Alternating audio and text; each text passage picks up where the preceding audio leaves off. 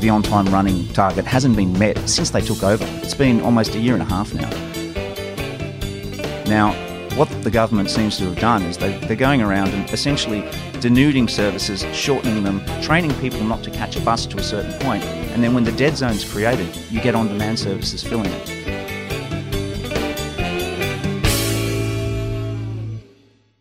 Hi, and welcome to this episode of Coogee Voice. Today we've got Dave Babineau, who's Secretary of the Tram and Bus Division of the RTBU. We're going to be talking about the proposed privatisation of Region 9, that's the Eastern Suburbs bus services, how that's going to impact commuters, and what we can learn from already regions that have been privatised, such as the Inner West and Newcastle.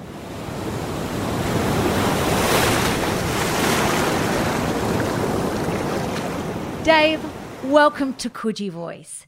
More than 68 million people use Region 9, that's the eastern suburbs bus services, in the last year.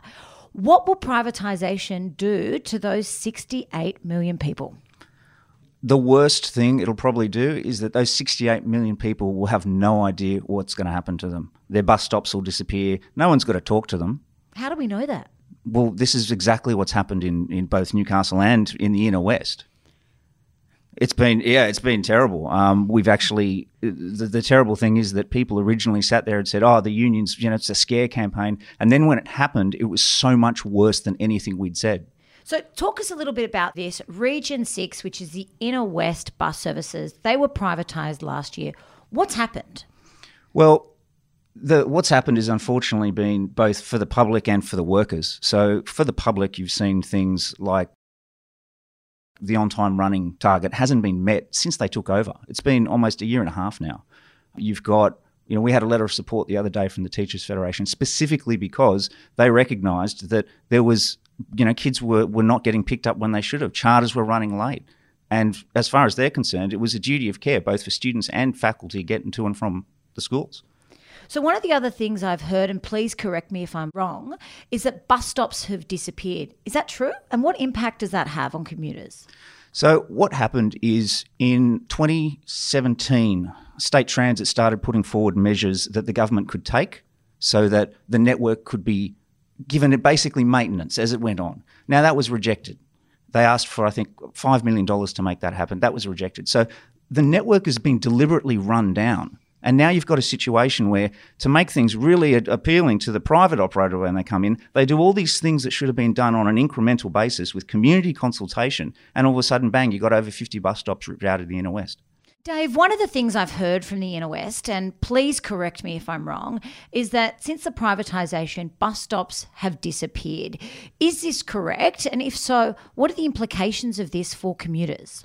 Well, obviously, bus stops disappearing is a problem because then you know you've got to make alternative arrangements. That means getting up earlier. It means potentially catching buses that are coming earlier. In the east, in particular, you guys are looking at a different scenario, which is probably going to be worse because you've got the light rail. Now, what they're going to do is they're going to take away bus stops that are too close to the light rail. So, uh, an example would be Cowper Street, where there's a bus stop. I think it's it's about 200 meters. It's right there. It's you know really close to the station. That will go.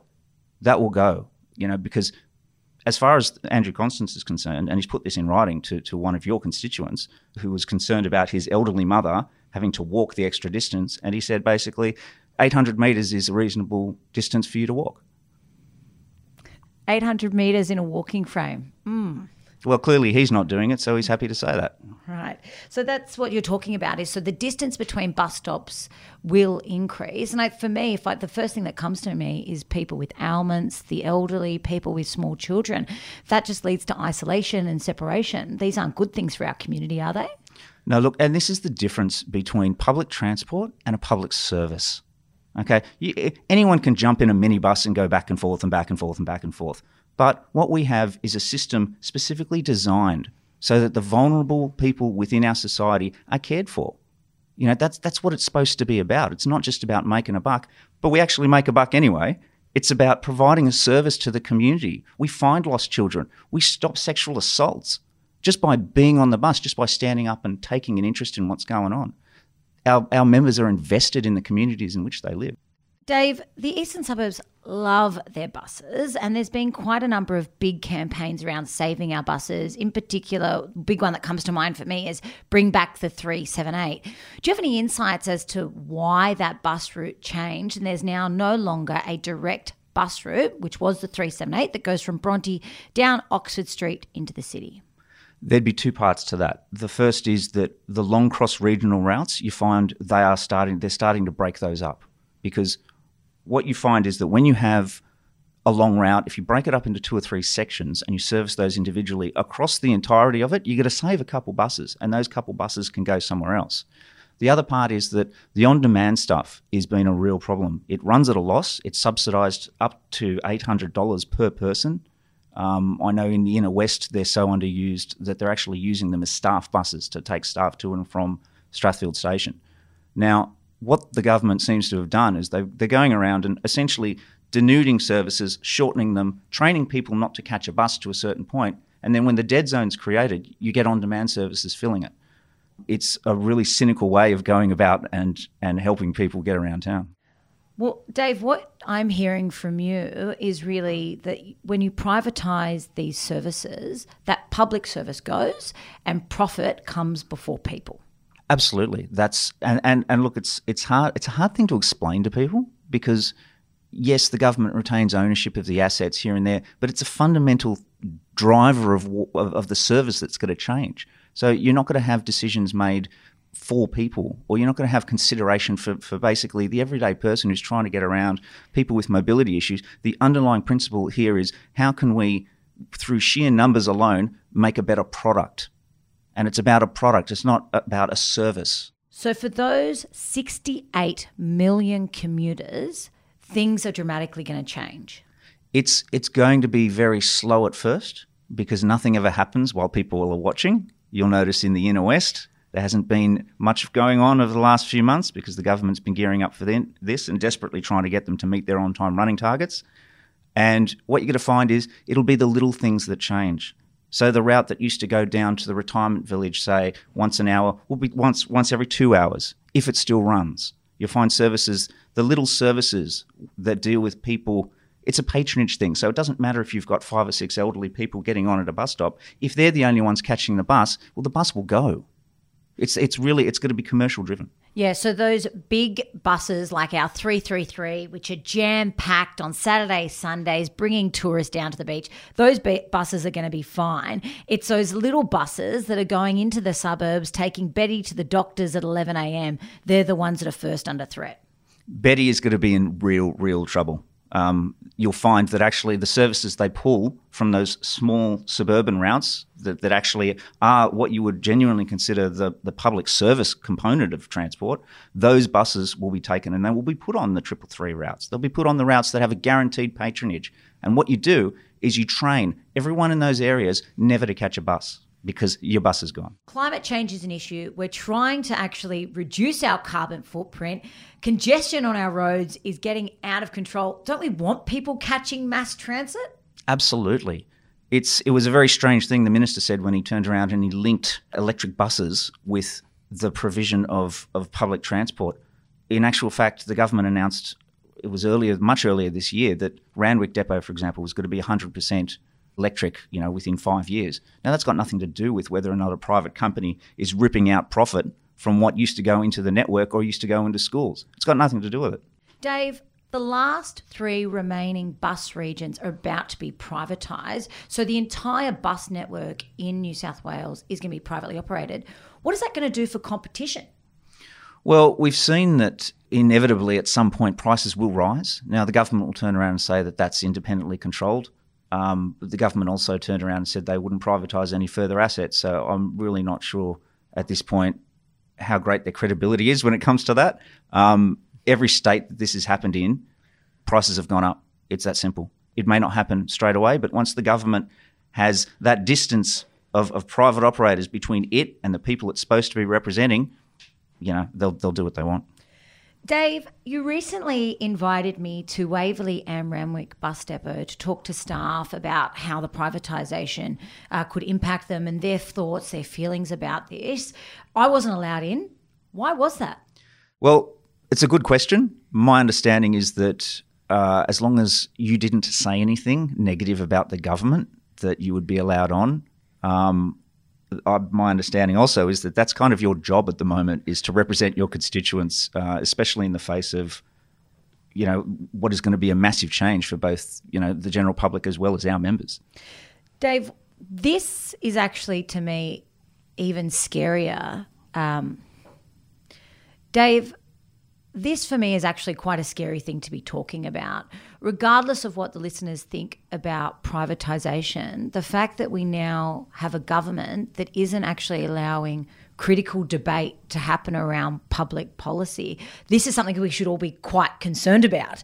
Um, in particular, not allowing elected members to be able to talk to constituents and workers about how public policy is not only going to impact their work, but also impact service delivery. Do you have any thoughts about this?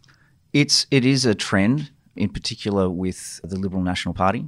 We've seen it federally with the way things are going in terms of laws that allow you know, far, far reaching invasions into privacy, as well as, you know, anti whistleblowing laws.